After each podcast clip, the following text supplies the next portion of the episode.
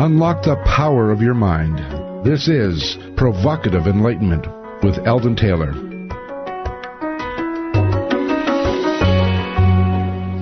Welcome and thank you for joining us today. The next two hours are devoted to learning something more, not just about the world of shoes and ships and sealing wax, but about how, what, and why we believe as we do. A time for the open-minded, willing to challenge some of those old ideas behind what we think we know, who we are, and who we might just become. I'm Eldon Taylor, and this is Provocative Enlightenment. All right, our chat room is open, and my partner, Ravinder, and her chat room monitor, Andrea, await you there now. You can log on by going to provocative enlightenment dot com forward slash chat.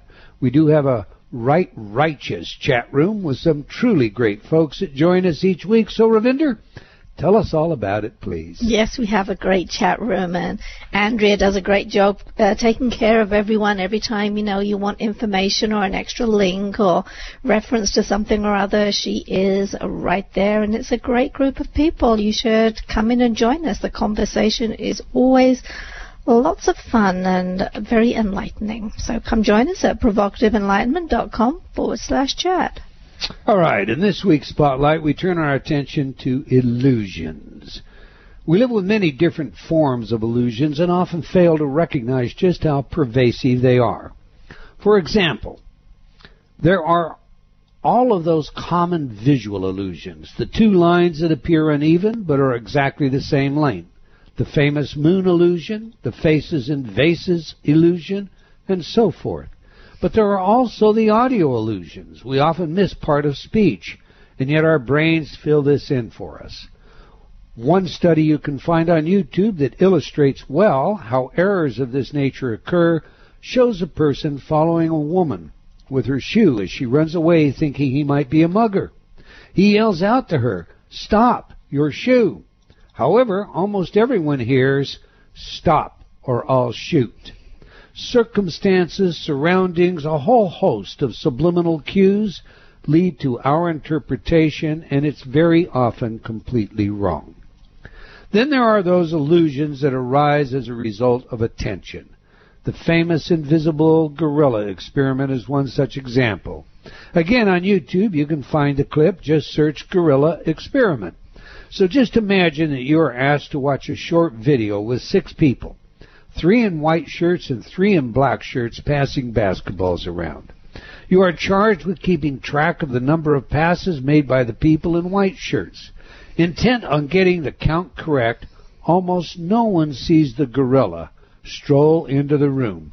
As unbelievable as this may sound, it's absolutely true. Here, however, is the form of illusion that I want to bring into focus today.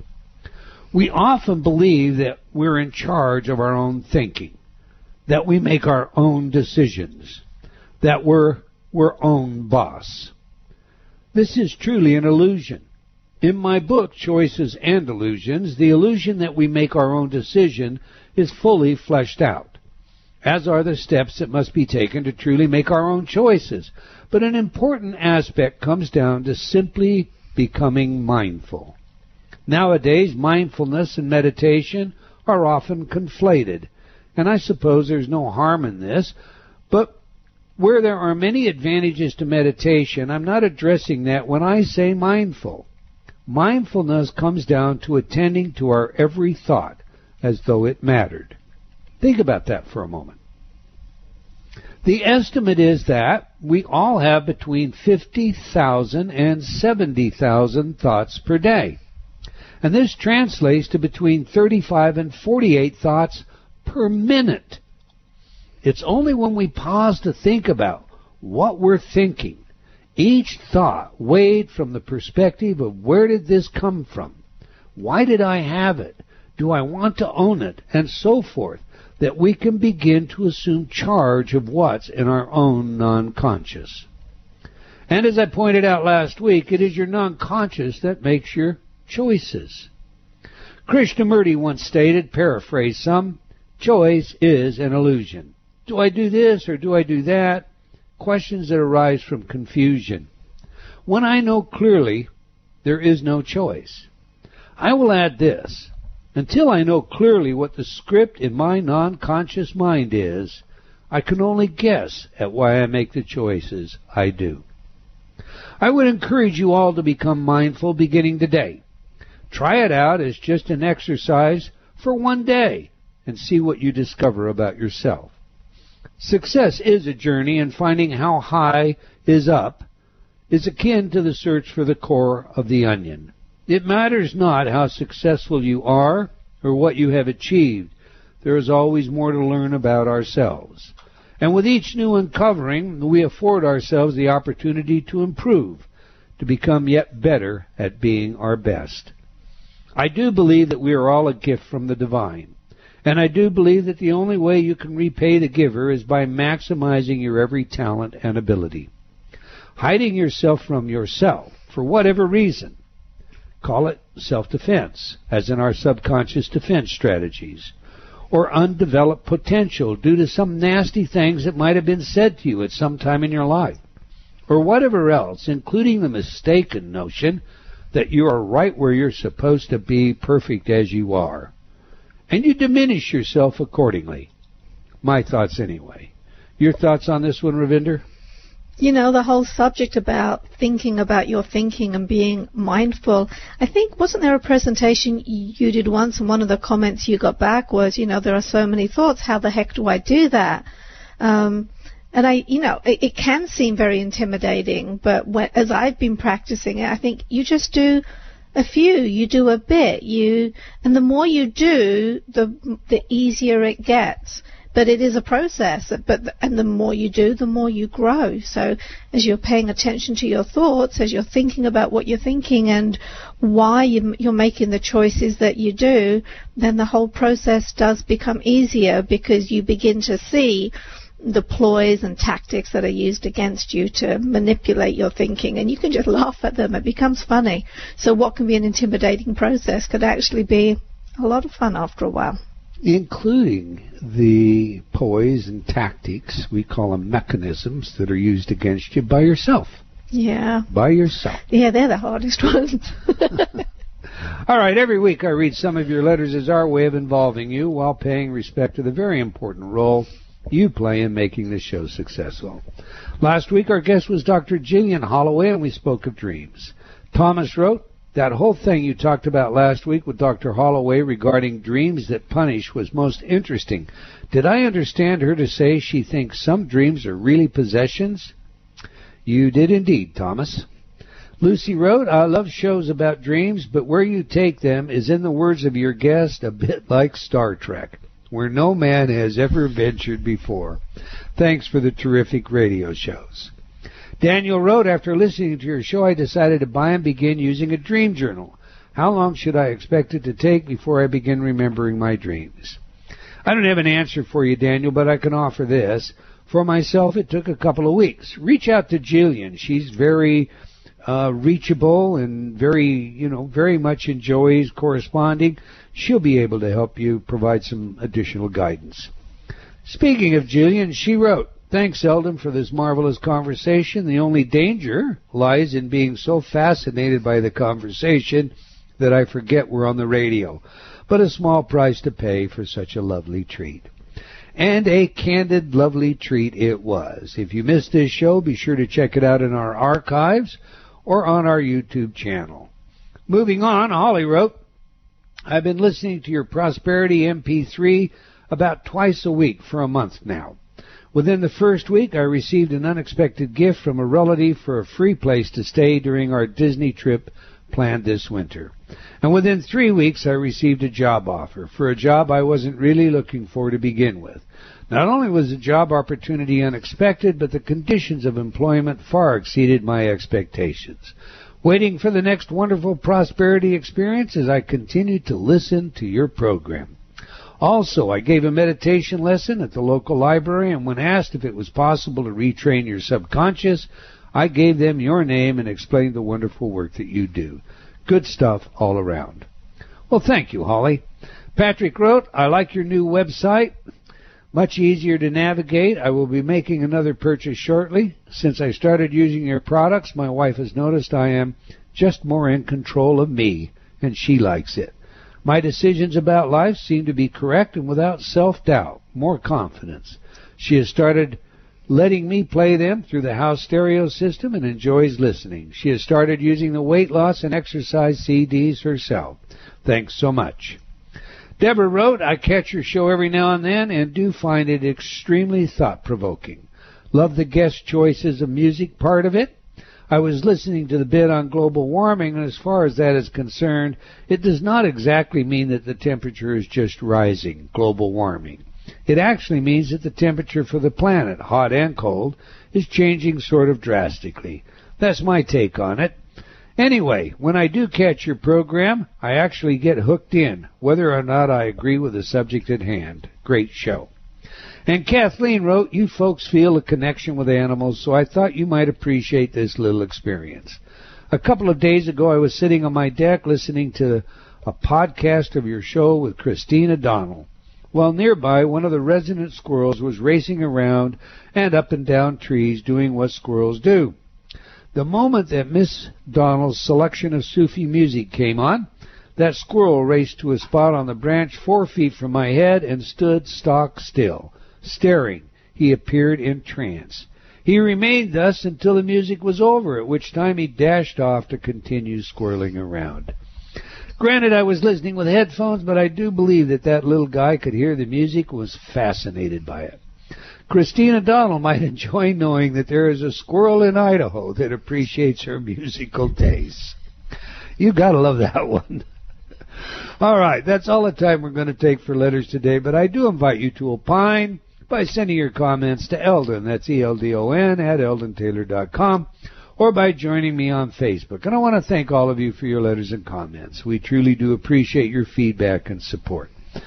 Now to this week's show, Mediumship and Channeling with Thomas Jacobson. Thomas Jacobson began channeling Doctor Peebles in the late seventies, before the term channeling as we know it existed. His work was highly touted. George Meek, scientist and international researcher on life after death, said this, "One of the clearest windows in the world today, his work is at the very highest level of mediumship. It has been my pleasure to witness." Doctor Elizabeth Kubler-Ross praised Thomas with these words, "Thank you for your most recent, or for your most special reading. I'll connect with you when I return from Europe. You are a genius and will help many people." President Emeritus, Texas A and M University, Doctor Frank Vandiver, had this to say, "The world through the wise eyes of Doctor Peebles, an unusual view filled with sound advice, no matter what your beliefs about spiritualism.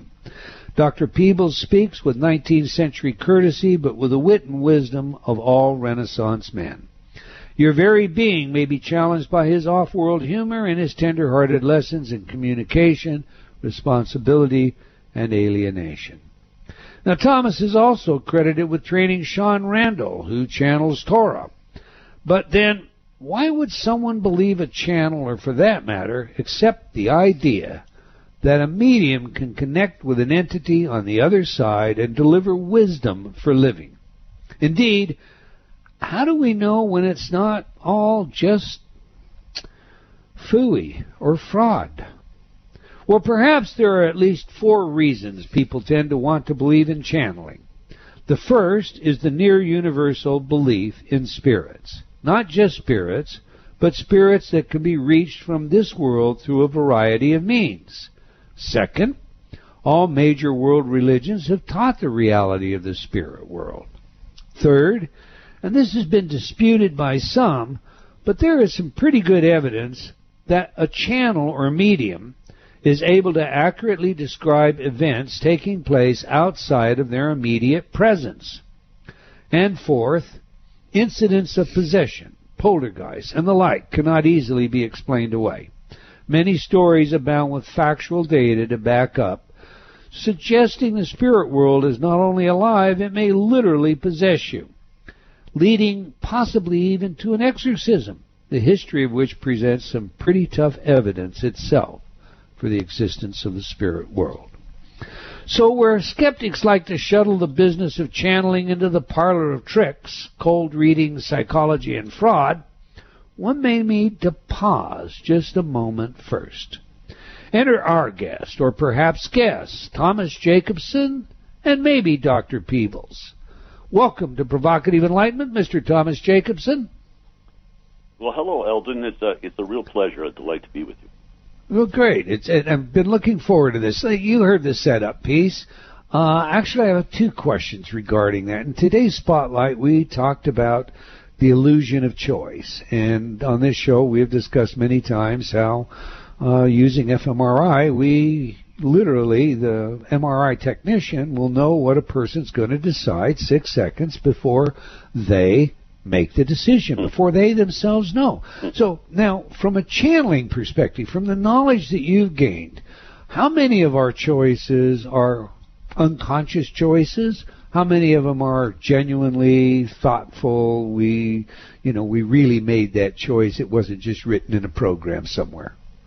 Well, my my understanding from Spirit and from experiencing Spirit as they were speaking through me, as a separate subject, a separate experience, was the uh, uh, tremendous power of our our desires.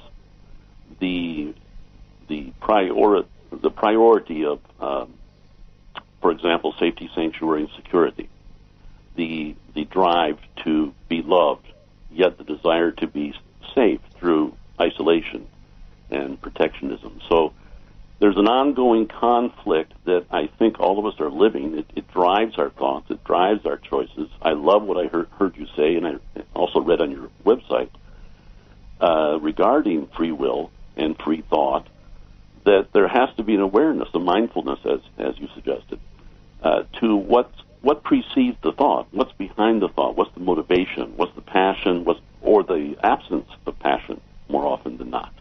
Uh, it's an ongoing battle, as, as I understand it and as I learned from Spirit, between our, our desire to be free to actually desire, in other words, to to truly want and to admit that we want to be wanted, and yet be willing to be found wanting, to use a phrase, uh, in stark contrast to uh, a, a strong fear, a driving desire to be safe, or safety, sanctuary, and security is a phrase the Spirit would use. Safety, sanctuary, and security that we have the right to enjoy, but they suggest that less often we place it as our ongoing first priority. So it's back and forth, and when you ask this question, that's what I think of. I think of that conflict within, I believe, all of us as incarnated spirits, uh, part of our learning curve, uh, Interesting. Of how we prioritize. Mm-hmm. And it's it's based on all kinds of choices, of course, from the past and distant past, in my opinion. And our our work in this lifetime, according to Spirit, Uh, as I experience Spirit, is to understand, well, whether or not we understand it, is, is the reality that we are actually students, and Earth, apparently, is a school for our spirit, our soul, our being. And the part of the drama and the irony, I suppose, of that drama is that only those with similar needs incarnate or gather within the same school. In this case, the school called Earth, what they call the beautiful but difficult school Earth.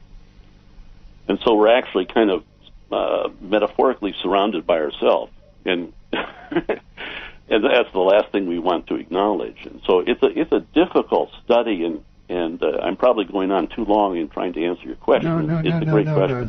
No. Yeah, no, that's great. And in fact, I want to talk to you more today about free will, past lives, programming, I mean, um, dharma, if you will, all that kind of thing. But I'm jumping ahead of myself. You know, we like to establish three things, Thomas, in our interviews. Who is the messenger? What is the message? And then, of course, how do we use it? So to that end, let's begin by having you tell us about yourself. I mean, what were you like as a youngster? You know, what did you like to do? Uh, what did you get in trouble for? Uh, You know, and and uh, when did you begin channeling? I mean, when did, when did all of this happen? Oh my God! Let's see. Um, well, I my father was a minister, United Church of Christ, Congregationalist, and uh, uh, I actually enjoyed listening to him. I thought he was he was excellent. Uh, but as I grew up, um, there was a conflict uh, uh, for me with the issue of God. And for me, the issue of God had everything to do with Christianity, because that's all I've been exposed to, of course.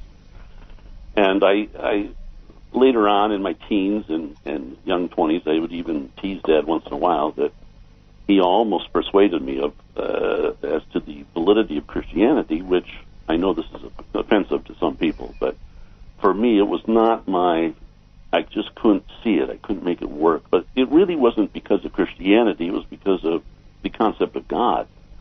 I was an agnostic at best, an atheist probably more often than not, because I was personally lost. And I suppose I wanted to put the blame somewhere, number one.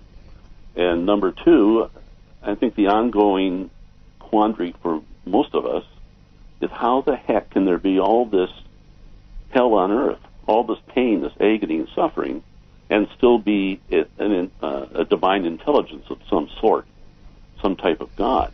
The all-good God, right. Oh, my gosh. And for me, the idea of heaven and hell as a as a conflict and an angry God and that kind of thing just didn't work at all. And so that was the general philosophical uh, aura I was uh, I was uh, living within. Um, good gosh, I'd get in trouble for disobeying, for not for not listening to what I was told to do. And uh, uh, I had I was in music. I was fairly talented in music, and I, I enjoyed it. And as the years went by, however, I just, nevertheless, I realized uh, that I had a, I was dispassionate. I didn't, I didn't really have, I wasn't driven. I did not have ambition. I didn't know what to do. I was basically lost. I was, in effect, until the age of thirty, uh, at least, an angry young man, uh, rebelling against everything. That's the first part of it. Um, You want I to think keep a lot going of from us there? Can relate to that. Okay. The uh, so uh, eventually, uh, let's see. Basically, I kept passing this building in Anaheim, California, uh, in the mid late seventies, called PSYNETICS, and it was a nonprofit organization dedicated to metaphysics and spiritual study. All of Cyanetics or Dianetics? Uh, Psy Cynetics. Okay. P S Y N E T I C S. Gotcha. Okay. And I uh, I probably passed it a hundred times. Well, one day I finally stopped in because, for whatever reasons, and uh, found all these brochures, and sounded all very strange to me. Uh, but I was kind of lost, and so I started showing up for the lectures. And and I this is going to sound terribly arrogant, particularly given my own failure at the time. I I I was stunned to find that. To feel how wonderful and how sharp and intelligent the speakers were, because I thought this stuff was all crazy. And they'd have speakers in from different religions that I was not familiar with and different metaphysical forums. And I was so moved and touched, and trying to make the long story short, I uh, started participating with PSYNETICS and going to their classes. And the first weird thing that I had to endure as kind of a hopeful skeptic was what they, what we call psychic fairs. Now, that was just crazy from the get-go for me. But I, you know, I... My wife says. So I showed up, and uh, perhaps to my own discredit, it seemed that much of my skepticism and, and so forth, cynicism, was, I, at the time, I thought was justified. Uh, uh, however, a few things would happen here and there that just were on the edge of spectacular. Thomas, I'm going to ask you to hold the story there because I don't want to get kicked out by the computer, and we've got a break coming up. Okay. Uh, when we come back, we'll pick it up, all right, with the psychic fair, because my wife had the same experience at her first psychic fair. We're speaking with Thomas Jacobson about his life, work, and channeled information. To learn more about Thomas, visit his website at thomasjacobson at... of man and spirit dot com. of man and spirit, one word, dot com.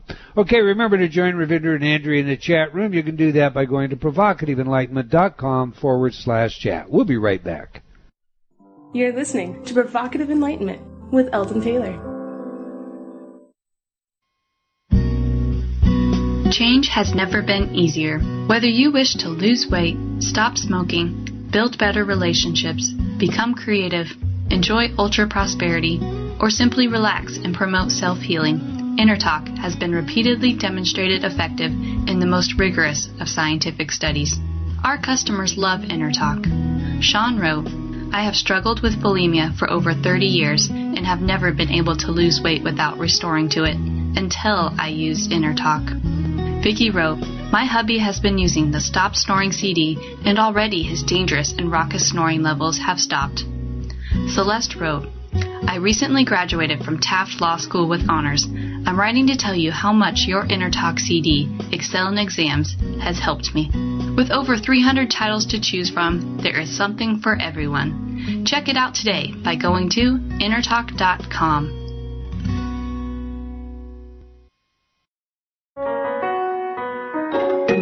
Unlock the power of your mind. This is Provocative Enlightenment with Eldon Taylor.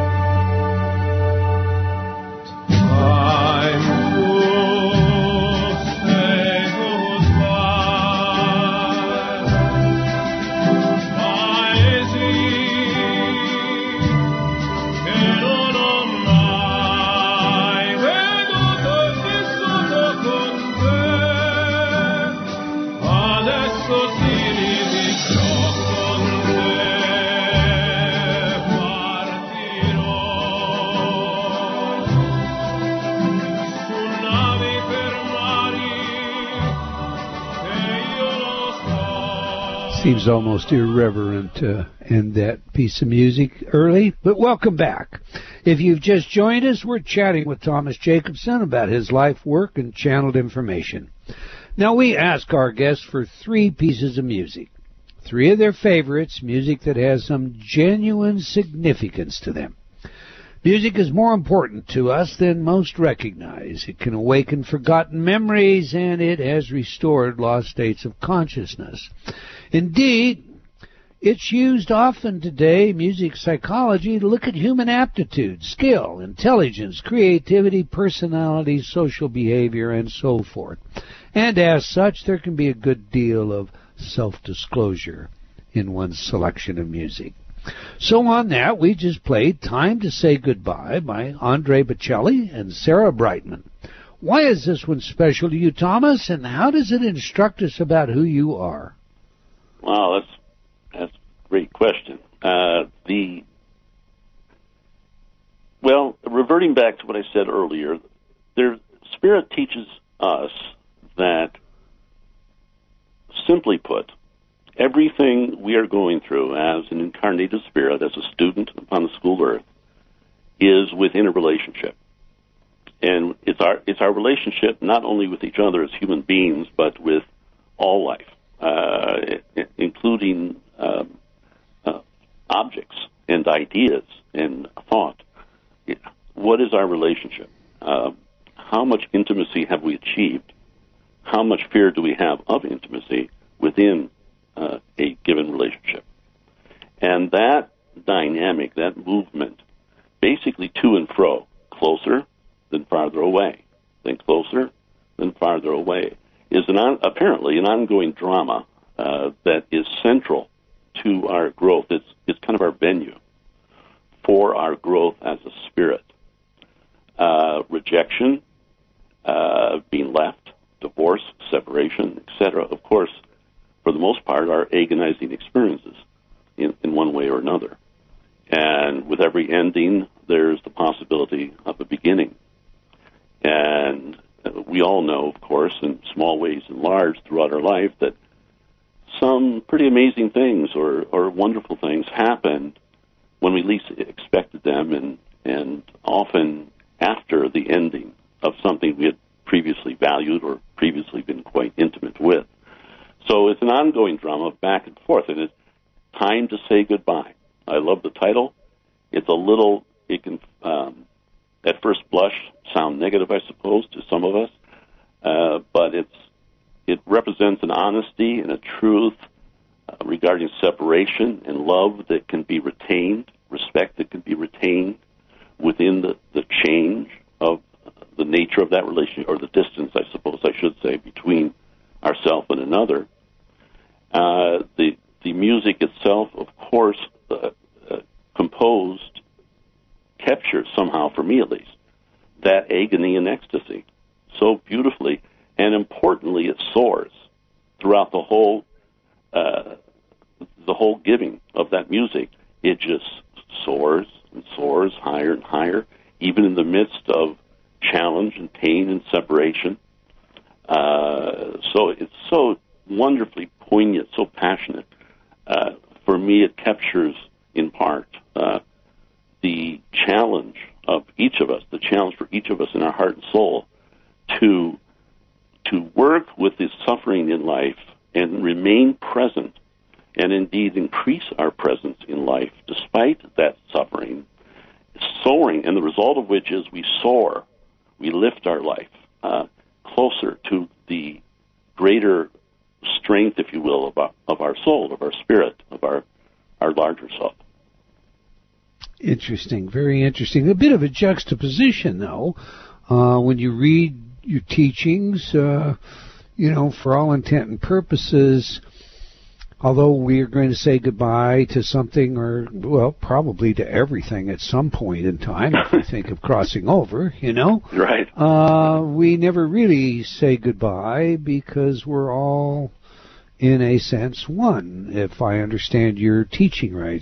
So, a, a bit of a...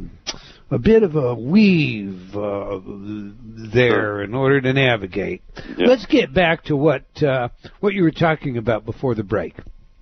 Your father was a minister of what faith, was it? Uh, Congregationalist, which became United Church of Christ. Okay. And so you attended now one of these uh, psychic fairs. Right. And... Uh, You know, my wife, uh, who she was a biologist, but at the time I met her, uh, actually studying, uh, um, become a psychotherapist, hypnotherapist at uh, the National College in London, England, and she told me about her first visit to uh, to uh, the psychic fair. And I'm talking about you here, dear, so you might get your I'm mic up. I'm paying attention. I'm here. and uh, and she was flabbergasted like you. I mean, what, what is this crazy stuff they're doing, you right. know? And how can they call this science? And, you know, well, I think she'd tell you she's come one hundred eighty around. So I think you were about uh, to tell us how you came around. Pick it up, will you? Sure. Um, yeah, I went into psychic. Now, you got to remember, I was whatever I was, twenty-eight years old or something, and truly frustrated, if not angry, young guy. And uh, right. playing the victim all the time uh, type of stuff, I suppose. And but there was this, basically what happened, I made a very clear, conscious decision. I don't know how or why, but I just decided, look, I, I have to, I got to face up. Either I, I have to, there either is purpose to life or there is not purpose to life. I don't believe there's purpose to life, but wonder if there is. And if there is, how am I going to find out? And my frustration was that vis-a-vis religion, as I experienced religion, um, I could not find out except to have faith. And to have faith, I just didn't have personally the ability or inclination to do so. So that left me naked, in a sense.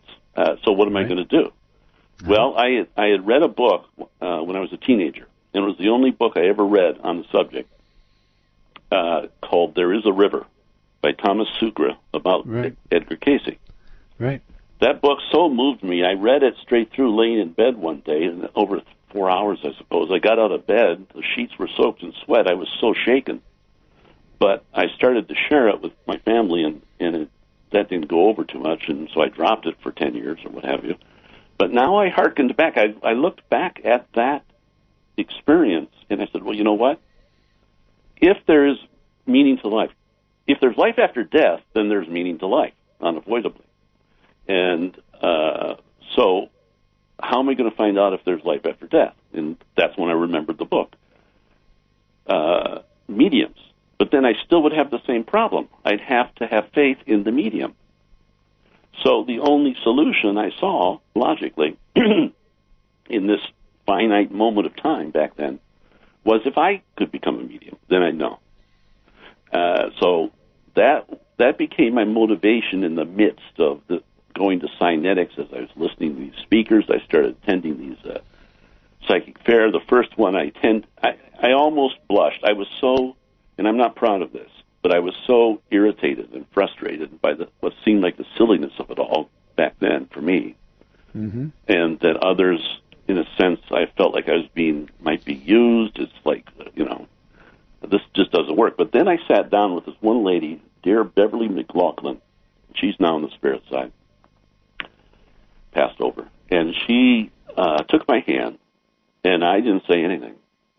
She started talking to me, uh, just holding my hand and looking at me and and at my hand, and for about twenty minutes nonstop.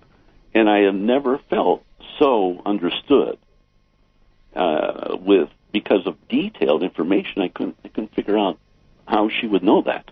Uh, so anyway, I was, I was stunned, I was moved, and that, pro- that just threw me forward uh, into my, into a great, into an immersion, what became an immersion, into a series of classes, including, of course, her classes. And I was always the pain in the ass for her because I was the skeptic in the class, usually about fifteen people or so, and I was always mouthing off, apparently. uh, so it was, but things happened here and there in that class to me personally that were uh, so striking that I could not argue away. So anything, one one thing led to another, to another, until eventually I was in a series of meditation classes. Um, and I so yes. So then, all right.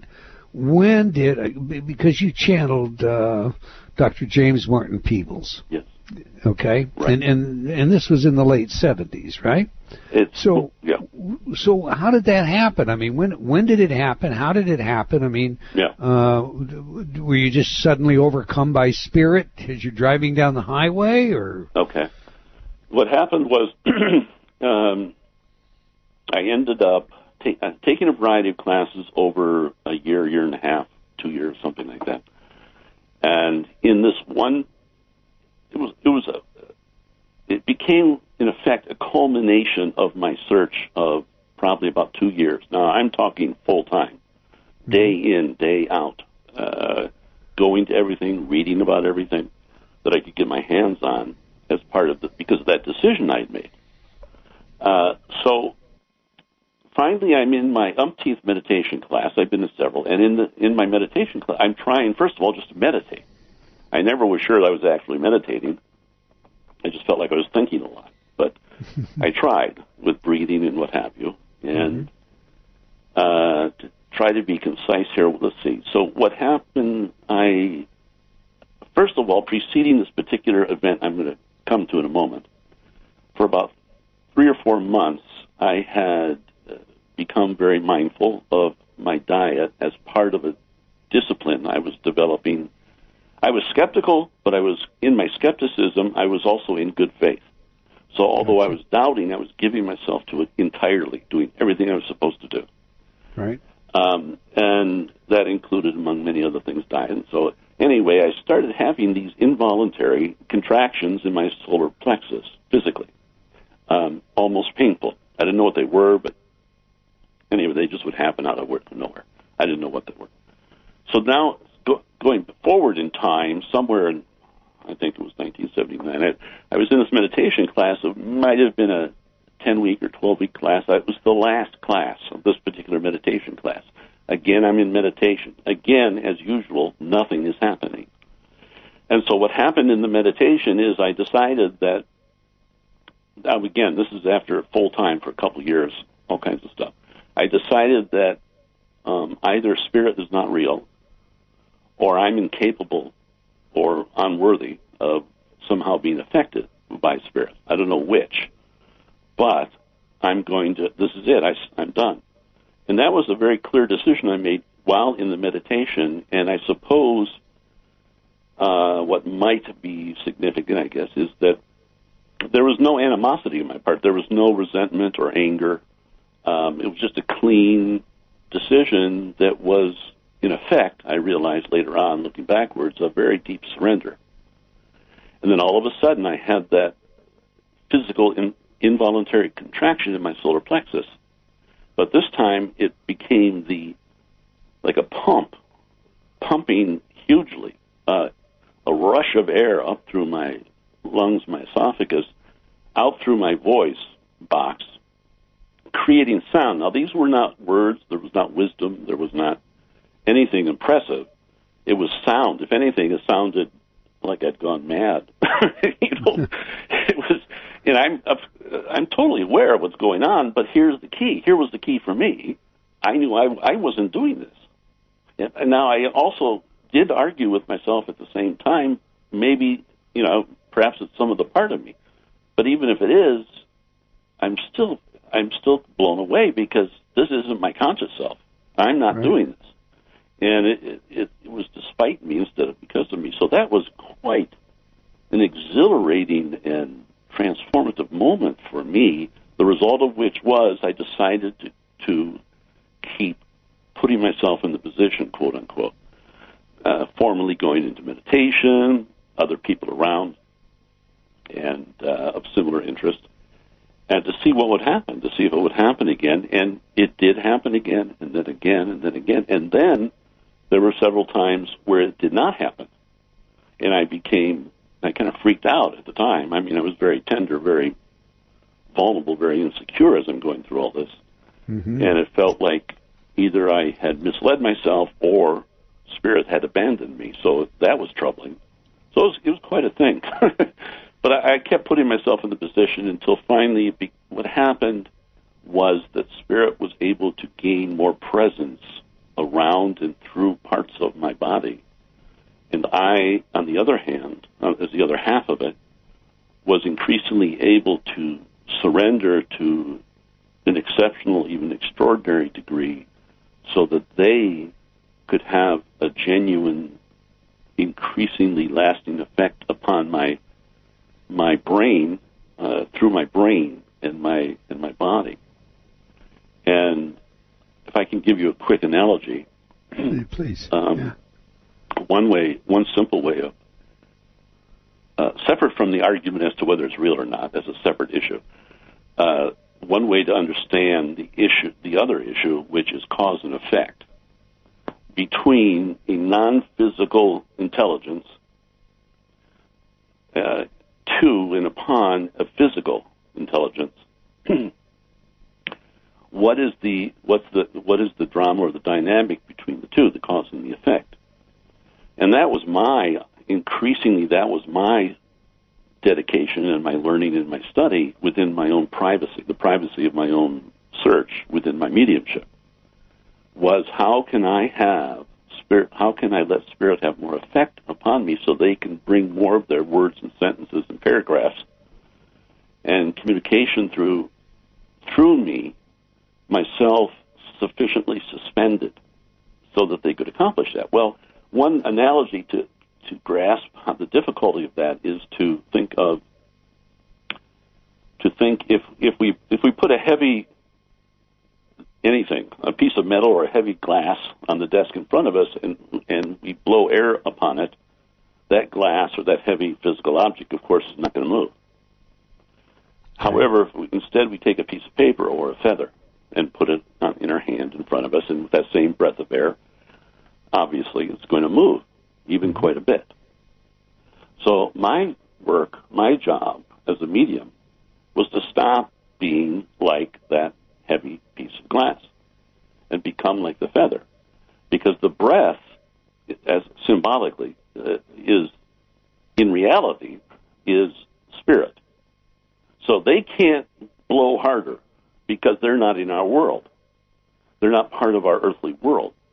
Uh, they can only have so much effect by by plan, of course, uh, I presume. And so the job is really on the channel or the medium or the artist. Channeling and mediumship is all part of the same thing we all do. We just call it different things. It's artistry. It's creativity. It's, it, it, it's decision-making, in my opinion, is, is one way of looking at it, which perhaps we'll talk about later. But the the how can we, how can I let spirit be what spirit is, but have more effect on me and through me? That's the challenge. Instead, what I did at the beginning, sometimes raising my fist at them, like I would get angry at spirit. Remember, I was an angry young man. Right. I said, why can't you do more? I'm doing what I'm supposed to do. I, I'd argue with them.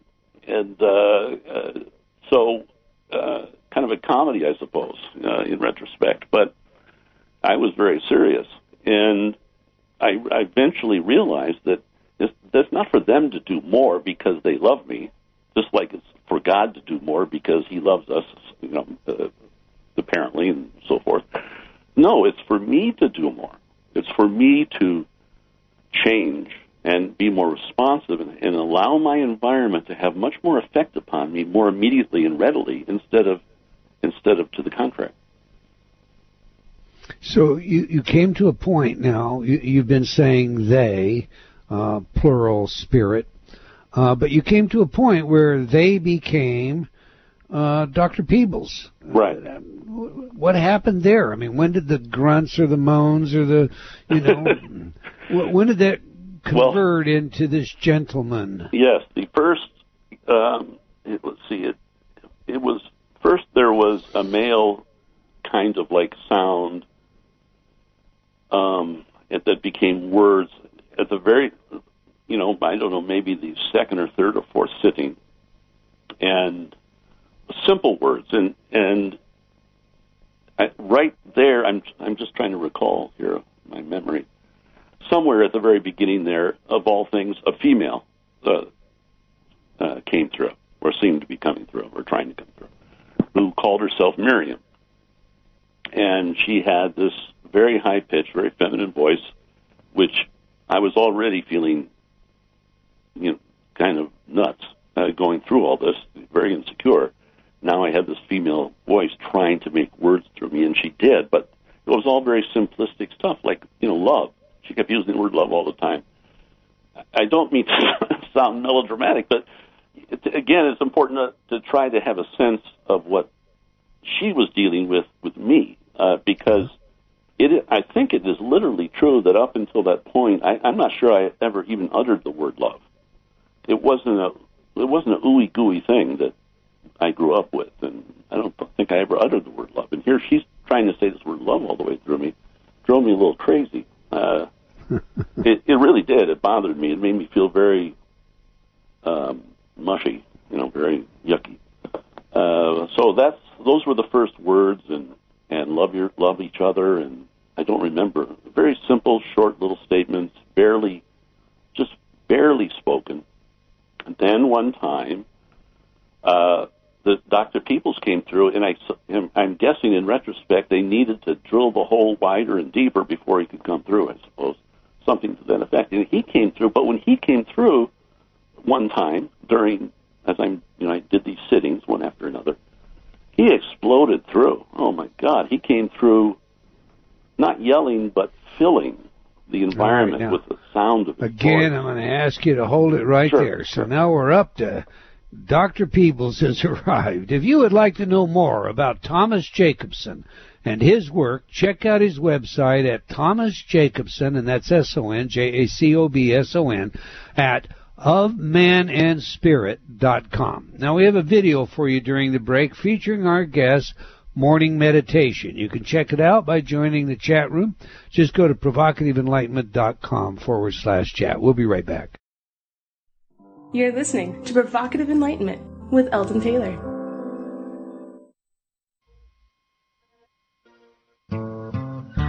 What is one thing you wish you could change about yourself? What if you could make that change happen with the click of a button? With InnerTalk, Eldon Taylor's patented and scientifically proven and effective technology, change begins to happen the moment you hit play. InnerTalk works by priming how you talk to yourself and when your inner self-talk aligns with your outer goals. Anything becomes possible. Visit w w w dot inner talk dot com to find your towel today.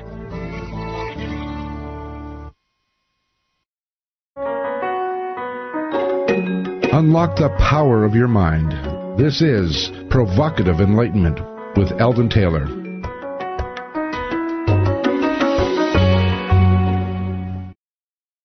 Welcome back. If you're just joining us, we're speaking with Thomas Jacobson about his life, work, and channeled information.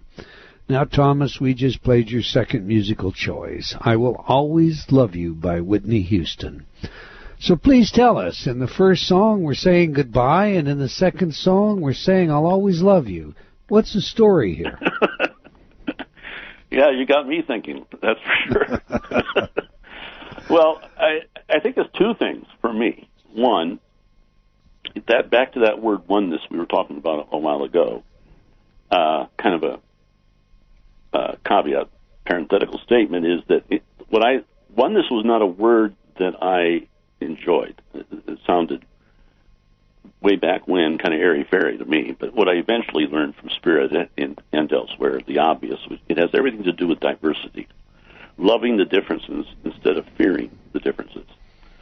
Uh, so with this song, uh, loving the differences, always being loved and always loving. What I learned from Spirit, not only from what they said, but what they did through me with other people as they were doing it, was an extraordinary potential of love, which I have not reached yet, of course. But I, for the first time, I saw and I see the potential, the reality of it. Uh, when so, they're talking. They being Spirit, they are saying that our journey here is upon relationships of all types, and it is a quest for love, a quest to understand and to be in the midst of and to know love in its largest definition, whatever the heck that may be. And. Uh, So I see this song, again, it's a soaring, the music soars, it takes us to a higher place, it constantly reaffirms to us our focus on love, a word that was so difficult for me decades ago to even utter the word, uh, and uh, to put all to put all of our attention on the, that, the dynamics of love within our relationship our relationship with life and all parts of life. The second part of it for me is that if we pretend uh, that that is Spirit talking, through, uh, as if that was Spirit that guides us and teaches us, that's around us, um, that they're singing to us their love for us no matter what, and that they, they Spirit, like we parents, know that we have to leave our children at the schoolhouse to go through what they're going to go through on their own to learn what otherwise they will not learn. So do we have to be here without Spirit's direct um, uh, intervention to go through what we have to go through to learn what otherwise we would not learn. And so it's because of love that Spirit leaves us be. Uh, they're not solving anything for us, for the, with the occasional rare exception, perhaps. But we have to go through it. And so that you could look at it also as a song to us from the Spirit who loves us. Okay, now I have to ask you this. You know, the psychologist in me just simply will not let you off the hook that easily. Sure. Um, you ever lost love? Oh, God, yes. Yeah. Yeah. And, and and is there any even unconscious motivation in you, Thomas, that links this kind of, you know, music oh, to those, I, I think those so. feelings and you, that emotion? Yeah. When you brought up earlier uh, about the songs having meaning and what have you, the selections that are made, I'm listening myself and observing and saying, yeah, yeah, geez, okay, that's true. Cool. Absolutely. Uh, my heart's been broken, so deeply broken, uh, absolutely, and had to pick myself up again. And and uh, fortunately, some person here and there loved me, and I keep trying to learn about love. And oh, I think it's very much about me. I think you're you're one hundred percent correct. Did you? I, I I need to ask this one too. Did you happen to see uh, the movie Bodyguard, in which Whitney yes. Houston? Yeah. Yes. Uh, whenever I hear this song, I, I, I love that mo- uh, movie. But whenever I hear this song, I I see her on that plane looking back at him and him looking at her, and it's you know, it's it's a puller. It really gets you, doesn't it? It, it sure does. Sure does. All right. That, that's so why I did, that's why I didn't want to open my heart in the first place and talk about all this love stuff decades ago, because it only, only would lead to a broken heart. So why bother? So that was my problem. You know, so. Yeah, I think you know we all, as you indicated, we we all have a certain reservation about that because of vulnerability. Right. And uh, you know uh, we're herd animals. It's critically important to us to be accepted. And we do almost anything we can do to avoid being rejected, at least seriously rejected. And interestingly enough, one of our strategies often is to be the rejecter. So we, so we're not rejected, you know? Yeah, absolutely. And, and, I agree so much. And we could do that in many ways, including, you know, just in the way we act towards another person, you know. So, but all right, let's, let's back to where we were.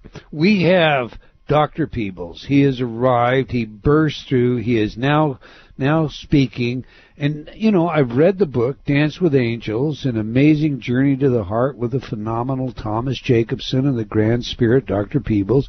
You were good enough to get it to me, and I had to rush through it and spend some time, but I did did get a thorough look at this, and, and it seems that this is a pretty remarkable individual, and I'll, we'll talk about his teachings more.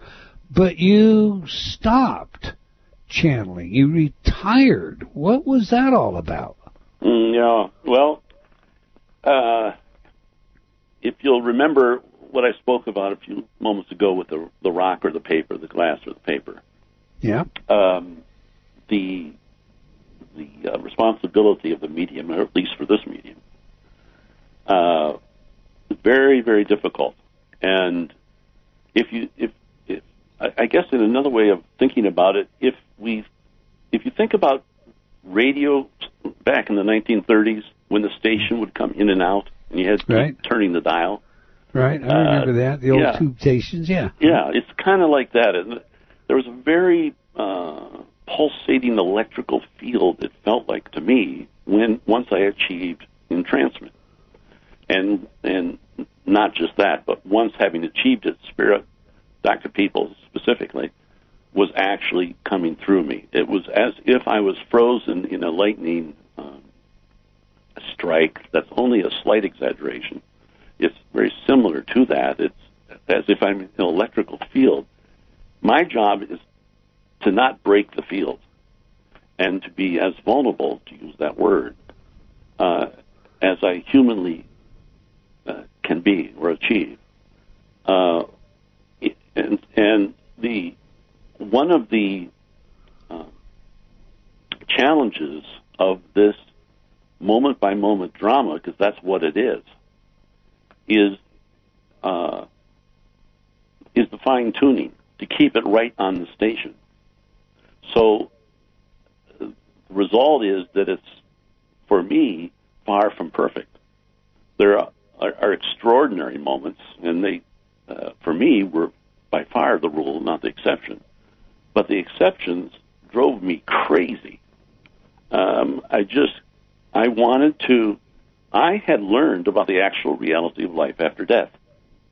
I couldn't wait to share with other people. I wanted them to know because I, it turned me around from what I was, basically lost and gone, to loving life and loving people, for God's sakes. I mean, I never would have imagined that was possible forty years ago.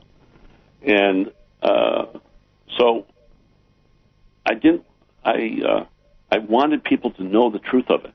But I felt that at times Spirit failed me, other times I failed Spirit, and other times the two of us failed human beings on, on occasions. Again, they, they were the exception, thank God. Uh, but cumulatively, over fifteen years, it, it wore on me. I was fatigued. I had a lot of success, a lot of exposure. Um, I would hear of all the wonderful things that have hap- that happened, and All, all manner of evidence and what have you, but I also was aware of the failure for sufficient evidence on occasions. And I couldn't, it was very, very difficult for me emotionally. I became overweight, highly stressed. So I, I just decided to retire for, for my health. I just didn't want to bear it anymore. So after many years, I decided to come back in the sense of uh, attempting to capture what I feel are remarkable and beautiful teachings that came through me in a practical methodology to, to help people. And, and I, that would that so, would be the course that you now yes. make available, wouldn't it? Yes. Um, go ahead, you know, flesh that out a little bit for us. Tell us about this course and, and where, you know, our listeners can uh, discover it. Uh, it's called Our Labor of Love, a phrase used by Spirit, Our Labor of Love. Uh, Uh, living straight from your own shining soul. And the course has everything to do with, um, I know it's an overused word sometimes, but a, a personal authenticity that is even striking by uh, uh, relying on and responding to our own spirit, our own soul, our heart and soul, uh, in a meaningful, uh, applied and practical manner in our day-to-day living of life here on Earth. Right. Uh, I'll leave it there for the moment. Okay, uh, let's give the website so you know our uh, listeners can. Yeah, the, you can go to the website. It's a relatively new website. I designed it. Um, in some ways it's good, in some ways it's not good. So forgive that if you will. But uh, it's a it's a work in development, and uh, but you'll si- you'll find lots of information there. It is Of Man and Spirit. Begins with O F. One of, word, of man and spirit. Of right, man and spirit dot com. Yeah, okay. Now, you know, let's jump back. The electrical field. Are you, you're familiar with J Z Knight, who channels Ramtha. Yes. Yes. Okay. Well, you know, a team of scientists actually did go in and measure anomalous electrical activity, magnetic uh, interruptions, et cetera, huh. when Ramtha came into her. So, you know, that that model of the electrical field seems to be seems to be a universal one among many uh, channels. That's very interesting. I didn't know that. Yeah, but now Doctor Peebles, who came through you, is, I mean, right now there are two channels out there that both claim they're channeling him. Is right. uh, I mean, where are you on that? Well, um, as you might infer from some of what I've been saying, it can become a complicated subject because of, not in terms of authenticity for me, but in terms of quality. And by quality, I don't mean that in a mean way. Uh, I mean in a literal way. Yeah, but there is a substantial difference between right. the presentation of Doctor Peebles through you right. and, say, the presentation of of Doctor Peebles right. through uh, some of these other people. Right. I, I, So anyway, I didn't I didn't mean to cut you off, but Summer Bacon, uh, Natalie uh, Gianelli, um, they're both channeling uh, Doctor Peebles, or claim they're channeling Doctor Peebles, and and where there is some similarity, there's also a striking difference. Yes, yeah. They well, it's my view. I love that they're doing it. Um, I I don't have enough personal exposure and information uh, about. Well, I, I know Summer, but I have not. I hadn't heard of Natalie, but I don't feel enough information to to draw any uh, conclusion other than I support them completely and utterly. It, it's a very difficult phenomenon in drama, uh, and the reason there is such a difference is because of, in part, because of what I was talking about earlier, which is the responsibility of the medium, right, uh, is, as the vessel. And so the spirit, the, the, if you, the one, I suppose a way of looking at it is pretend you're spirit. There you are, there you are, there we are, spirits, uh, out of our love and our commitment, our going to earth through creative people, through uh, inventors and designers, through decision makers, and through channels, and through mediums, and what have you. And how are we going? How are we spirits going to achieve that when it's so difficult for we, as the, you know, very fine frequency spirit that we are? Our frequency is very, very, very fine. How can we affect that physical world? Well, it's nearly impossible. We have to, we can only go into the corners, the nooks and crannies and cracks that will, like a piece of paper as opposed to the glass, will respond to us. And then there's all kinds of different thicknesses of paper, aren't there?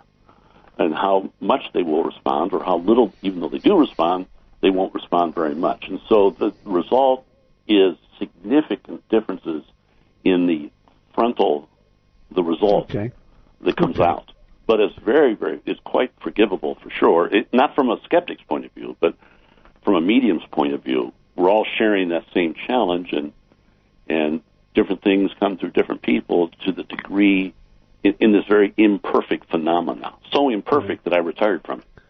Well, the skeptics, of course, as you know, jump all over that when uh, no, sure when yeah. you have the inconsistencies. But yeah. here's the deal. Now we we've got Doctor James Martin Peebles, who's born in Vermont on March twenty-third, eighteen twenty-two, of Scottish descent, from Peeblestown, in what is now the county town of Peeblesshire. He died February fifteenth, nineteen twenty-two in Los Angeles, just days short of... What makes this guy so important? You know, I don't know. I, I actually, the author of the book, and by the way, I had nothing to do with the book. Uh, I was, I legally and literally was not... Um, I had no desire, and I was not able in any way to, to influence the, the book or the title or the subtitle or the content. This is the book, The Dance with Angels, yes. the story about you and Doctor Peebles. That's correct. And, and right. so uh, Linda Pendleton, uh, the co-author, did a tremendous amount of research about James Peebles and uh, found what she found. I'm not even really, you may know more about him than I do. I'm, I'm not even up to date on, on all the specific information, but I... One interesting um, aside is that there was a gentleman back in the mid-eighties. I had a weekly uh, public demonstration, um, open to the public, um, and there was an older gentleman in his mid-nineties, uh, late nineties, I can't, I'm not sure which, who, Nelson Westphalen, who had heard about my mediumship and and that there was a spirit calling himself Doctor Peebles coming through. So he came to the um, to the event and uh, came up to me afterwards, and he was so excited and so delighted because he, something to the effect that Doctor Peebles had not changed a bit, quote unquote. He's exactly the same. And he went on to explain that um, back then he that he had heard Doctor Peebles living, and he lectured uh, he would speak on, uh, including spiritual matters, apparently. But there were no there were no microphones back then, so he would his voice throughout the entire hall wherever he was speaking. And Nelson Westphalen had these vivid, vivid memories of his voice and of him speaking, and claimed that he was exactly the same. Yeah, I read that. That's uh, pretty incredible, actually. Pretty incredible. Well, it, it just, you know, usually somebody decides that they're going to channel someone famous or something famous. I mean, Shawn Randall, who attended one of your courses and began to channel Torah, Uh, as a result, I mean, you know, Torah is, I guess, the skeptic in me says, whoa, wait a minute, I'm sorry. and and obviously you picked that one up yourself, so I'll just I'll just leave that alone. Okay. Well, yeah, I, I, you know, I don't, I did these classes for people to begin their channeling. Uh, it's a difficult process, in part for the reasons I've already talked about.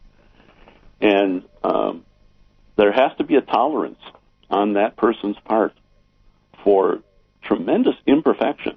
Uh, there has to, and that can only be achieved, I think, through long-term dedication. And so I have not had any contact with Shawn or her work. I've never heard her uh, uh, channel or her mediumship, but I love her for what she's doing. I don't know really anything about it. The way I think a good one way of looking at it, and I'm not speaking to uh, the skeptic in us, I'm speaking to the humanist in us.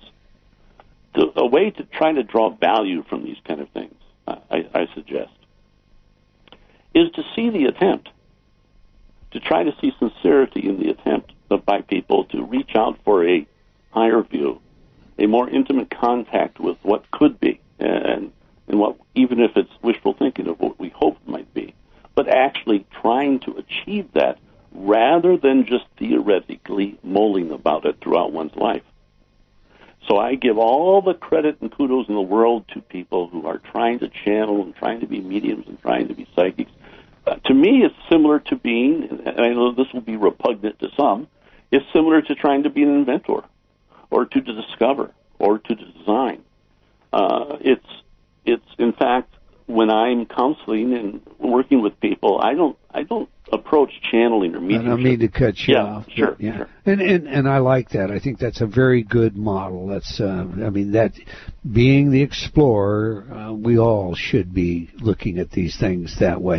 We're glad you tuned in today. We know you have many choices, and we're grateful you chose to join us. We love your feedback, so please join me on Facebook or drop me an email at eldon at eldon taylor dot com. I love sharing your letters and comments on the show, and that's a great way for you to participate. We'll be right back. You're listening to Provocative Enlightenment with Eldon Taylor. Hi, I'm Eldon Taylor, and you're listening to Provocative Enlightenment Radio. I'm so glad you could join me as we tackle those tough questions in search of the answers that really matter. But remember, this is a journey we are undertaking together, so I would love to hear your thoughts as well. Please send your comments to Eldon, that's E L D O N, at eldon taylor dot com. You can also join in the conversation by joining me on Facebook at Doctor Eldon Taylor, that's D R E L D O N T A Y L O R. Now, back to the show.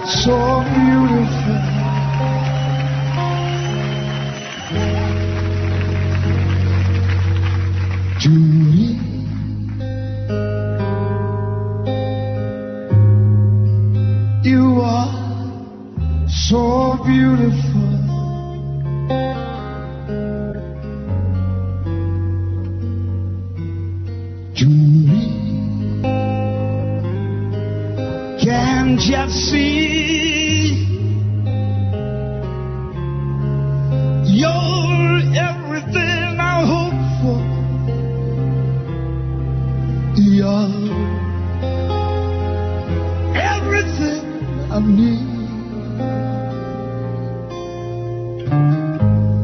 You are so beautiful to me.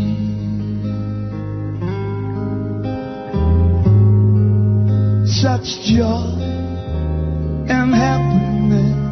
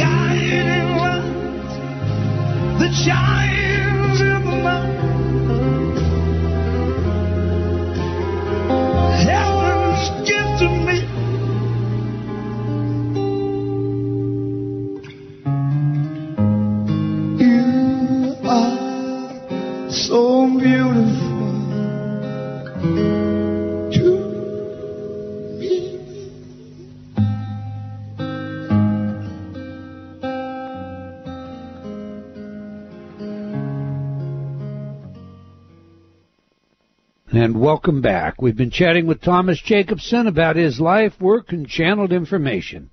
In this half hour, we will take your calls. So if you have questions, give us a call or advance your comments and questions in our chat room. And remember, I love your feedback, and a great place for that is on Facebook. So I invite you to join me there today. All right, Thomas, this one brings tears to your eyes. You Are So Beautiful by Joe Crocker. What's the deal here? Yeah, you're right. It's, uh, again, it soars. It's just majestic, like the other two. It just soars. And so my spirit soars when I hear it. Uh, All first, about love as well. Yeah. Uh, first and foremost, for me, as I'm listening to it, it's about my dear wife, Connie. It's not only the words verbatim that he spoke, I'm speaking them to Connie. It's the passion and the depth of his incredible feeling. That's what I feel for Connie and for love and for beauty. And I, I'd like to uh, expand on that, if I may. Sure. Go ahead. Uh, the, uh, I want to kind of transfer that feeling to what I went through when I was entranced and Spirit was speaking through me. If, the, if listeners would, uh, for the moment, just pretend that it was true. Put that argument aside for a moment. Imagine that that's actually happening. What does it feel like to have that type of power, that type of love, that type of majesty, if you will, uh, coming through you personally? And it was always, every single session, and, I, and I'm not exaggerating, and I'm not being dramatic, um, every single session was for me trans- transformative in a personal way for this reason. When he would come flying through me, blow the doors off everything, and then address people at length and in depth and in detail about their lives, what I was experiencing was the depth of his love, and, and I'll say their love because I think Spirit, it wasn't just him, it was other spirits gathered. Tremendous love for the person they were talking to in the audience or in a private session. I had to feel that, and I use the word had to feel that.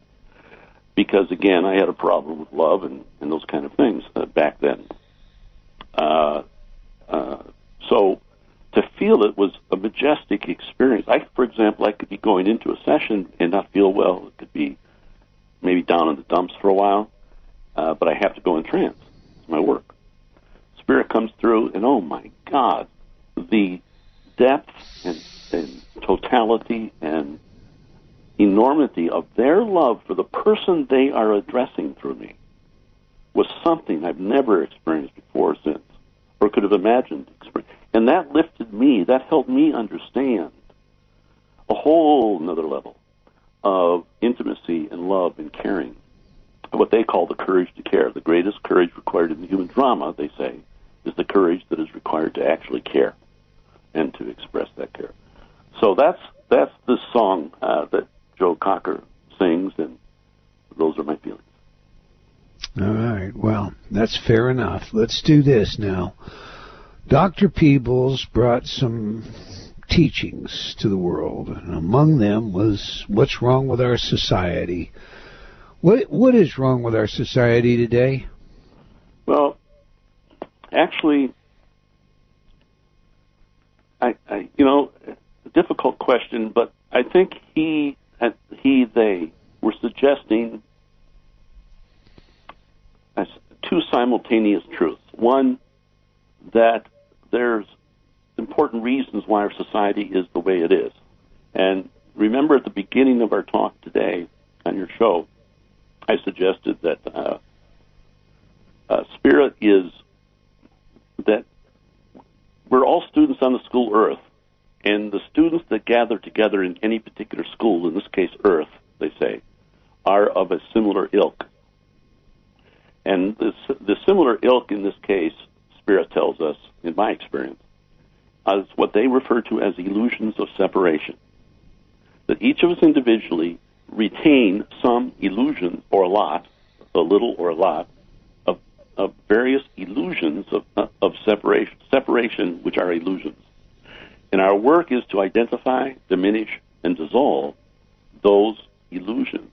And the challenge for us, the difficulty, is that that's true for everyone else on earth too. So that's why, in a sense, we're surrounded by ourselves. We're surrounded by others, too, who have illusions of separation. And so you can quickly begin to imagine and see the potential for conflict. And so it's not that it should be this way. Rather, it's an explanation, in part, for the reason it is this way. In our work of love, uh, in our which is growth, I mean, we, you know, part, among so many of the things I learned personally from Spirit in doing this, and having and the experience of them actually being inside of me, is that love is not con, you know just conferred on you or on me, uh, on any of us. It has to be earned and learned, and that's why we reincarnate. It's not that simple. We're surrounded, again, ironically, by ourselves in a sense, in a philosophical sense. And when we remember that oneness is not agreement, it's instead a fascination with a disagreement. It's a fascination rather than fear with the differences. Then that oneness, so-called, becomes vibrant and poignant, in my opinion. Uh, so the what's wrong with our society is, in a sense, what's supposed to be happening, or perhaps a, maybe a better way of saying it is how we grow from it, despite the terrible conflicts and the pain and the suffering. It's not that God or Spirit wants us to suffer. Rather, it's like the schoolroom analogy. You know, we don't want our children to cry or be beat up when we take them to school. Nevertheless, we leave them there. And so we're here. It's not that God magically, because of great love, makes it all go away. Rather, we are all earning and learning love. We are all, in time, even even through reincarnation, becoming bigger and better and larger spirits, um, and then helping others achieve the very same thing. Okay, there's there's an idea that I'd kind of like to unpack uh, that comes from the book, To Dance with Angels. And here is Doctor Peebles' quote, quote, "It is impossible to have humor without the ability in a given situation to see beyond one single truth. If you are going to understand your own sense of humor or lack of same, just go into multiple truths, and you will discover the natural humor of the universe, which, in fact, is only wisdom. Wisdom that is expressed, that embraces the multiple points of view. And then what can you do except laugh at yourself and others?" Close quote. So are we to interpret from this that there is no such thing as an absolute virtue, Uh, platonic, you know, higher, you know, here it is, prime directive, to use Star Trek? No such thing as one truth, including, therefore, the fact that there is no afterlife. Uh, well, I, for one, know that there is an afterlife. But but, but if there's only one truth, you see what I'm saying? I mean... Yeah, I'm I'm think, I'm, I'm playing it out in my own mind here. Uh, it's well said, and I'm just taking a second here. Um, I I know that the answer is no, is not that there's an absence of one virtue. I'm just trying to um, articulate it uh, for both of us here. Um, when he says that, he's speaking of an elasticity that I think, I'm presuming, means that whatever virtue we personally or as an organization hold dear and true at this moment uh, is never superior. Rather, to always hold, while valuing and practicing upon that virtue, to be fascinated rather than fearful with the prospects or the possibilities that there might be yet another virtue that even sometimes trumps that virtue. And it doesn't mean that it cancels it. It doesn't eliminate it. One doesn't eliminate the one, another. Uh, perhaps perhaps it's more to do with circumstance uh, in a given, with a given virtue or or truth. Um, so I when I, even as you quote Doctor Peebles, I, I just, it's the first time I've heard it. Um, I love what he said for that reason. What I see as the elasticity, or what I was talking about earlier, the oneness that loves the differences, loves the diversity, loves the exploration, and one, and, and to state the obvious, I suppose, but to love the differences that we find tomorrow within ourselves or, or, or with our environment, in no way Uh, deaden the virtues that we hold dear in present time. I think we just find different colorations. I don't know if that's a fair response or not to your question, but that's what comes to mind. It's an honest one, and that's uh, that's what we're most interested in, Thomas. No question about that. Well, let's stay on Peebles for a minute. According to him, and again I'm going to quote, and you've alluded to this already, quote, "The object of all knowledge is intimacy, and intimacy is love. Ultimately, all is God," close quote. Now, that sort of sounds like the mantra, popular mantra of the sixties and seventies that promoted free sex, love-ins, communes, and the like. And, so, you know, some call that the sexual yeah, like, sure. I, I mean, that. Is that what he had in mind? uh, God, there's so many answers to that, probably some humorous ones, too. Yeah, well, I know I was not part of that community. I was there in that time, of course, but I didn't. I was too hung up. I was too constrained to be part of that, uh, so I really wasn't exposed to any of that, um, except to the newsreel or what have you.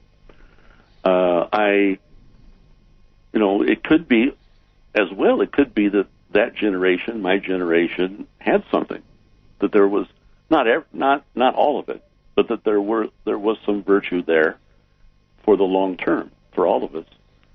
Um, I don't like lovey-dovey for the sake of lovey-dovey. That's that's why it was hard for me, in part, to understand love in the first place, in this lifetime at least.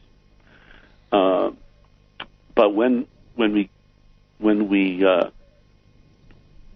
explore love, that is, when we explore our communication and our relationships that are amenable, at the very least, to change and reevaluation, and uh, self-reflection through the eyes of others, um, what what Spirit calls our echo. Part of our work is to, and I think this is still part of the same conversation, part of our work is to hear our echo off the cliffs of life, quote-unquote. Um, uh, so into, it, it's a difficult, complex subject, I think. It, intimacy brings us closer to people, and that greater closeness, like they talked about in the sixties, uh, and the hippies and all that, greater closeness brings two things to us at one and the same time. One is pleasure and the other is pain. And what happens, uh, as Spirit teaches, is that we begin unwittingly to prioritize the absence of pain to the presence of passion. And true spirituality, they suggest, is to recover our passion, our desire, and desire to be desired rather than apologizing for it. So perhaps in that sense, the hippie community of the sixties, what have you, were trying to do, albeit imperfectly, just that. But it was also an escape, like we all do, on their part. But maybe it was an escape from some some parts of our uh, conservative na- conservative nature that, that we're healthy to reevaluate anyway. Hmm. All right. Let's talk for a minute about reincarnation, past lives. You mentioned that earlier. Actually, you mentioned in the first few minutes of the show when you talked about, uh, you alluded to the nature of our free will being uh, predisposed somewhat by prior lives, um, what we could think of as dharma. Peebles discusses the nature of life, including the relative comparison between the purposes of, say, an amoeba and mankind. Tell us about the evolution of the human being. I mean, there are many traditions that believe our present Homo sapien form here on this planet evolved slowly over time, and that the essential spirit that inhabited the tiniest forms of life also evolved until it occupies the human form today. And some of those traditions insist that when an individual consciousness errs seriously, as, say, Hitler did, that the consciousness is dissolved or it starts its process of evolution all over again. What what are your thoughts on this? What did you learn from Doctor Peebles? Well, I my take on it is that um, all of us as spirits evolve over time, and then on that level there is no time, I guess, as uh, we understand. Yeah. Um, and so it's an ongoing process. There is... Um, There is no failure, there is only growth, there is no death, there is only, only change. And that that applies to us, as a, not just as a human being, but as a spirit, a spiritual being, before and after this particular lifetime. Uh, the the evolution continues. Now, of course, I presume, uh, I'm only guessing, that it's not in a straight line at all. And that, that we... Uh, You know, we expand and we contract and we go left and we go right, not only forward. Uh, and that's that's part of our exploration, but not only exploration, but um, needs. When I would hear spirit, Doctor Peebles talking to people, when when when I would when I had a private session, Doctor Peebles, all, all I knew, I knew the person's first name, for the sake of scheduling. That was okay. It. Doctor Peebles would come through. And eighty, seventy, seventy percent of the time, more or less, the person sitting in front of me was a total stranger. And uh, Doctor Peebles without, would speak to them for anywhere from fifteen to twenty-five minutes nonstop about their soul, about who they are. And he'd begin with a uh, rendition of some of their past lives and how each of them related to each other, how one life led to another and why, and then how those lives cumulatively led to this life and why, and how that in turn led to some of their circumstance of earlier in this life and their present condition, situation, and what their challenges and potentials and our present future, and always with the aptitude of great love, great service, great encouragement, always, always wanting to lift people and encourage people. I guess like those three songs, soaring higher and higher. Uh, the uh, so the evolution, I feel, is is absolute, regardless of sin. Uh, and we learn, and we learn hard lessons, and we have to uh, uh, by circumstance that we apparently agree to. Uh, per counseling of spirit before we come into this lifetime. Uh, we have to learn how it feels to be like the other people that we affected previously. We have to learn what it's like to be the people that we distanced ourselves from previously, to be the other side of the coin, and, and so as to become more whole, uh, W H O L E, uh, holistic. Right. Right. So something along those lines. Again, I feel like that's some in, inadequate answer to a good question, but that that would be my immediate response.